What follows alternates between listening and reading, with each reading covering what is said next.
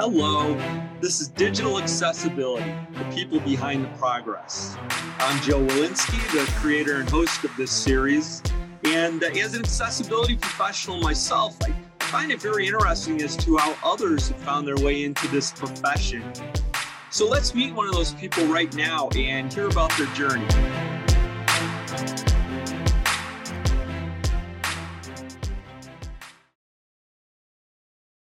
Right. Well, here we go, starting on another episode where I get to talk with an accessibility practitioner. And today I'm speaking with Julie Romanowski. Hello, Julie. How are you doing today? Oh, I'm well, thank you. How are you doing, Joe?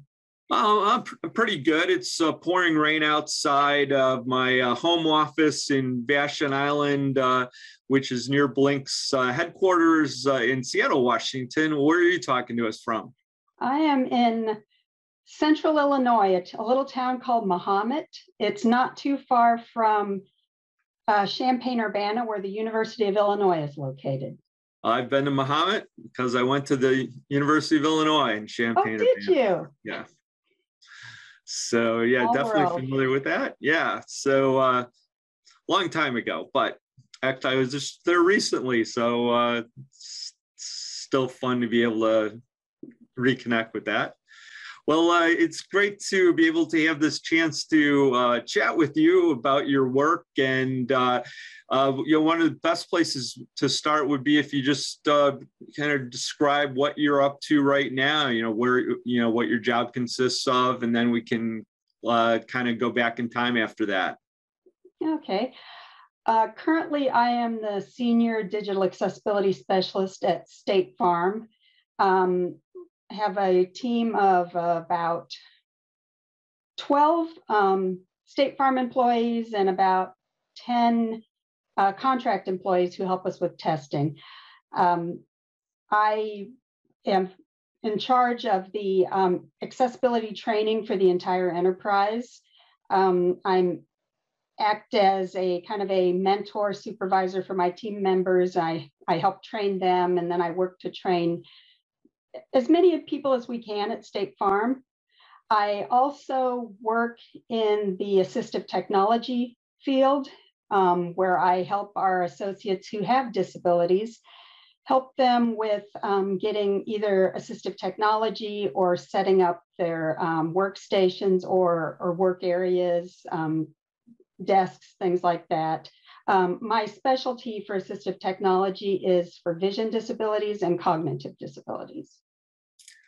Well, uh, it sounds like you have a lot on your plate, and uh, I'd like Yeah. to check in with you, uh, you know, about some some more of the details on that. But one of the things I like to do with this uh, series is uh, you look at the journey that people have taken uh, as they find their way into the accessibility profession. So uh, maybe kind of go back in time and. You know what was you know where did accessibility first uh, kind of enter into uh, your life All right. Um, many, many years ago, I can't even remember the year, but I was a lead for a, uh, a Java, we called it Java enablement team. We were helping uh, projects get their Java um, applications set up, their environments, uh, things like that. I have been a Java developer for many, many, many years. so, um, but we had this uh, framework that was used by the enterprise, and some people who have disabilities at State Farm had reached out to our team saying there are issues. We can't do certain things. We can't maybe some fields, form fields didn't work as expected, or other things. So we have had this assistive technology services and support team at State Farm for the past, I believe, 26 years, may have been a little longer.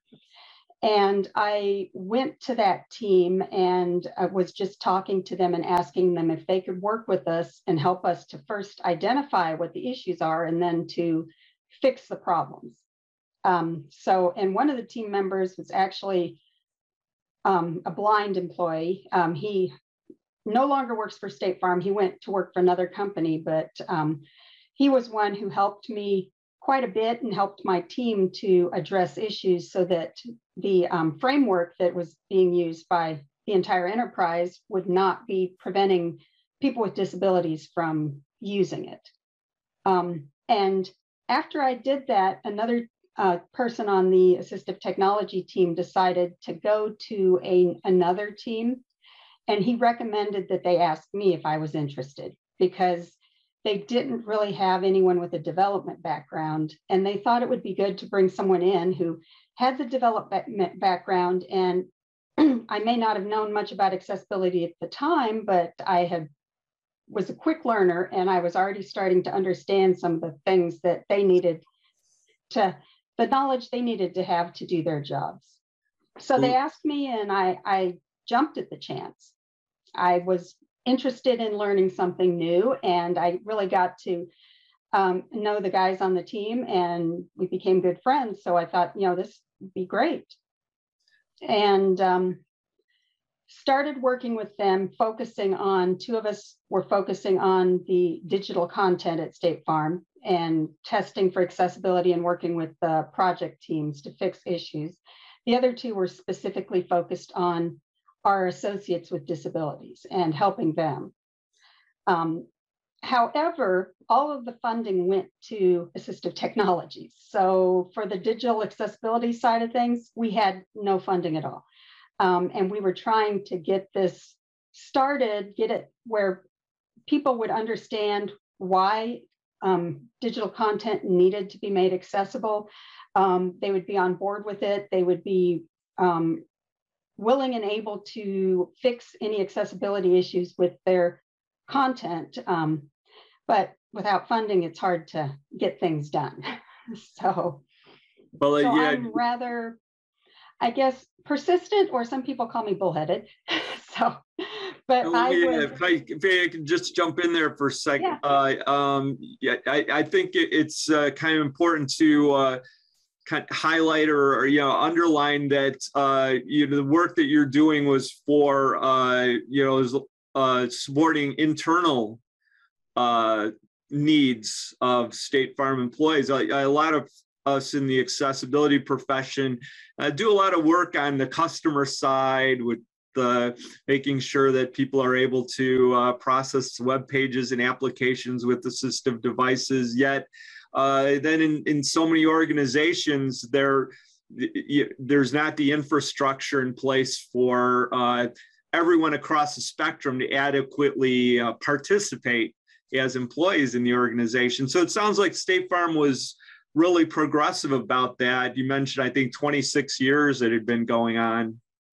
Well, they, they were progressive about that. However, they didn't quite understand that um, we can provide uh, associates with disabilities the best, most state of the art um, assistive technology available. But if the web application or web page or something like that has not been designed with accessibility in mind, it's not going to make any difference at all. So and, um, that was something it took a while to get executive leadership to understand. And as I mentioned, I'm rather bullheaded, so and I'm not shy. So I had no issue with tracking leadership down and giving them my two minute elevator speech about why we needed a digital accessibility team. So as with so many things, uh, getting the buy-in from the, the C-suite has a lot to do with how we uh, move forward. So what, what, was the next chapter uh, as you uh, developed your career with accessibility? Um, finally, I mean, it, it's it takes a lot of work and a lot of fighting to get finally get executive leadership to listen and um, I was fortunate enough that they actually thought we were already doing these things and they didn't realize how bad the accessibility was of our digital content. But I got leadership on board and they assigned various directors to work with my team to start building a digital accessibility team. And the first thing we did was um, if you're familiar with Ontario, when they had the accessibility, they passed the Accessibility for Ontarians with Disabilities Act. Um, first thing we did were we were able to bring a, an accessibility vendor in to test our State Farm Canada site. And as expected, there were so many issues, which really got leadership's attention. And they saw that in the thinking the wow, we have all these problems. We could end up, you know, there's the litigation, the fines, things like that. That really got their attention. So we were able to get more funding for to start a project that then worked with the different areas at State Farm who were responsible for the State Farm Canada content so that we could at least get it up to the, the Web Content Accessibility Guidelines, WCAG 2.0 level A requirement at the time. Mm-hmm. And, and, and that I think Ontario and AODA were probably the um, the main reason why we were able to start our team, our new digital accessibility team, and we were able to get the funding we needed. But um, after that, because for so long it was just leadership was thinking, oh, we don't want to get sued. What what do we need to do? And at the time, it's like, you know, what do we need to do to get by? And that can be very frustrating because just doing enough to get by is still really leaving out a whole bunch of people with disabilities. You mentioned uh, then uh, you had this uh, digital accessibility team. So, uh, can you talk a little bit more about that? I mean, different organizations have accessibility set up in, in different ways. Some you know, are broadly across the uh, enterprise, others are people within departments and divisions that are passionate about it and kind of make it happen in their area. Um, how does it work at State Farm?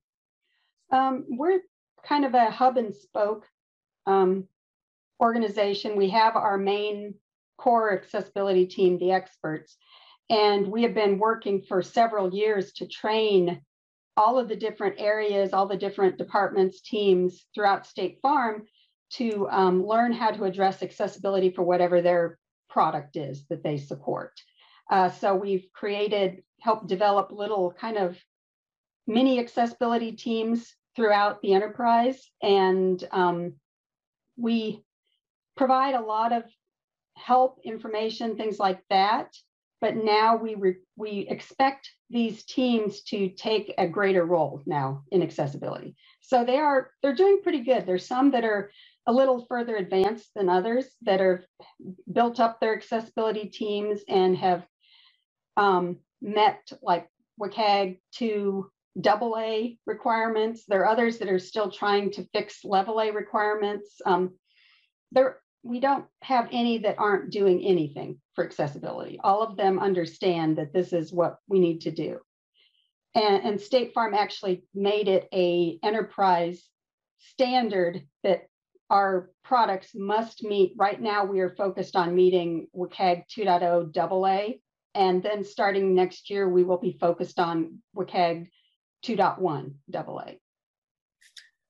And uh, and then uh, within uh, individual uh, product groups or, or project groups, um, is it the uh, project manager or the product manager responsible for making sure that uh, everything is in place for accessibility, or are individual individuals responsible for making sure that they understand their role in the accessibility process? Yeah, the pro- product or project manager, they're responsible for um, making sure just overall accessibility is being addressed um, and providing the information that their team members may need, um, which they would come to us and we could help with training, um, guiding them on providing uh, suggestions on coding, things like that. But the project manager would handle it overall, and then the individuals, like the design team, would be focused on accessible design. Uh, content creators would be focused on making sure that the content is accessible. Um, developers, the code, um, testers, all that. They're all involved.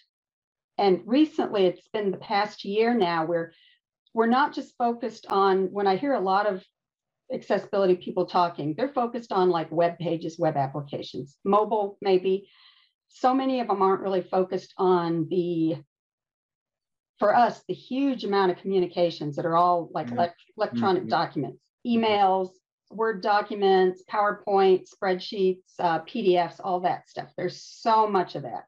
They're not focused on that. They're not focused on accessible video. So that that's something in the past couple of years we've really gotten um, the enterprise to understand this is important, and we do have gotten to the point I think where everyone understands that they play a role. Mm-hmm. So if you're just creating a Word document to share, you're creating an executive report to share, you have a role in accessibility. If you're someone else that is um, planning a, uh, a webinar, something like that, you have a role as well. You know, it, seems to be working good. So something you know you're just talking about, you know, the, that this part of uh, of correspondence, and then I'm thinking about my own interaction with uh, insurance companies and uh, you know i'm i'm moving my content to the insurance provider as much as they're s- sending me information. I never really thought about like from your customers sending information into your system i imagine that probably a lot of that isn't accessible. And so uh, that ever is that something that comes into the analysis of how to be able to deal with the things that are incoming uh, yeah, we're trying to figure that out. We really can't control how they share the information.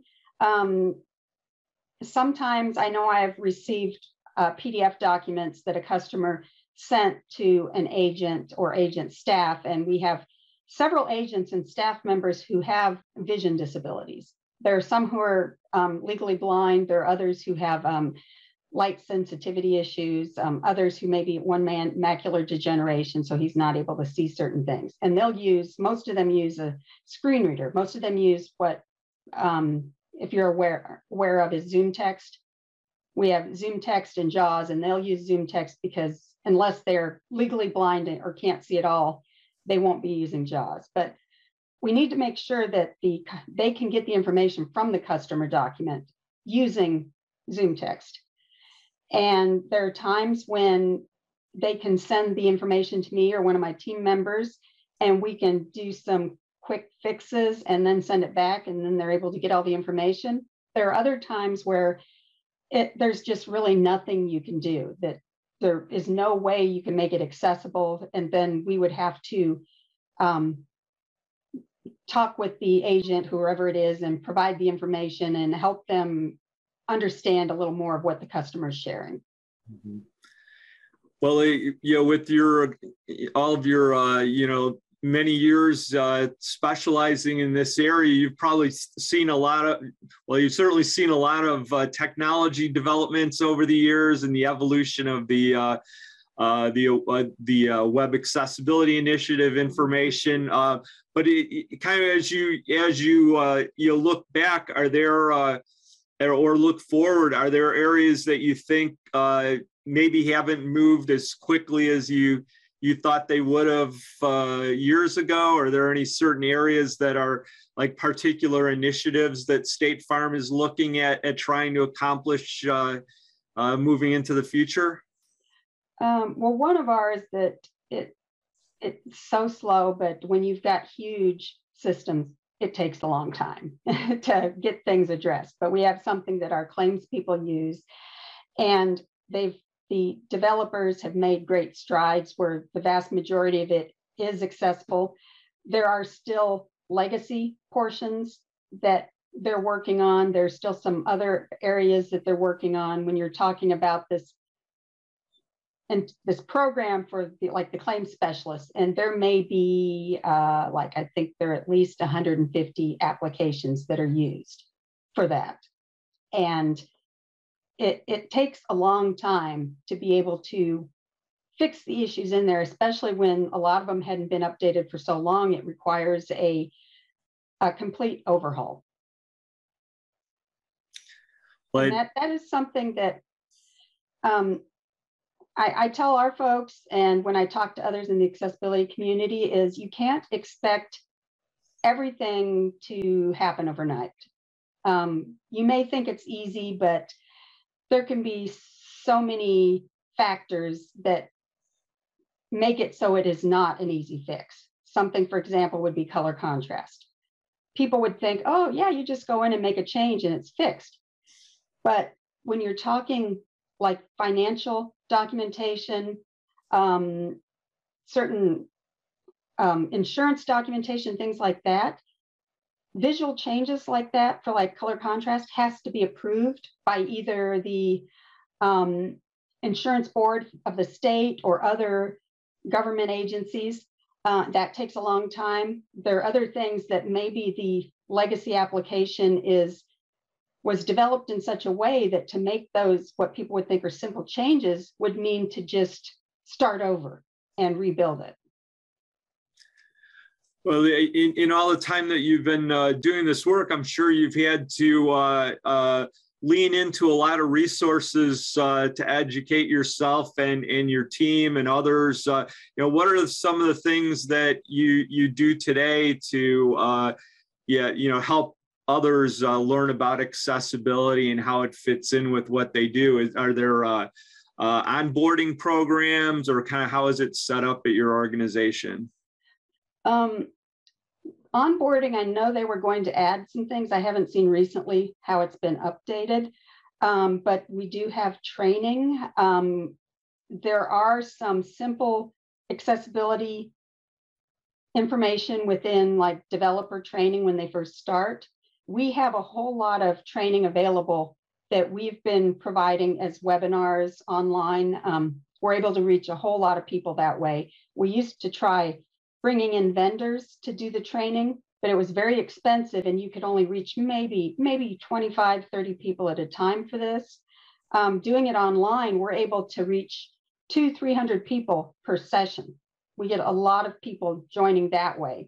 Um, we've created training modules. Um, I've created a lot of them just as PowerPoint, but have added detailed speaker notes and other things so that I can just pass these over to these accessibility teams in each area, and they can use those and basically read the script and help train their people that way. We have um, video on demand that people can use. Um, we have, um, let me think all other things. We haven't gotten to the point yet where uh, just some kind of high level accessibility knowledge would be required like other compliance training, but that is one thing I'm working towards, where people would at least have a general understanding of um, disabilities, um, people with disabilities, and the importance of accessibility.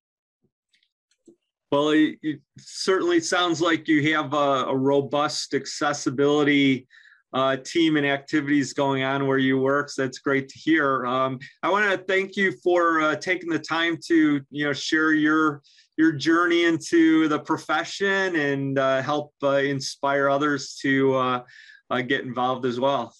Well, thank you very much for inviting me, Joe. All right. Thanks a lot. Bye bye, Julie. Bye.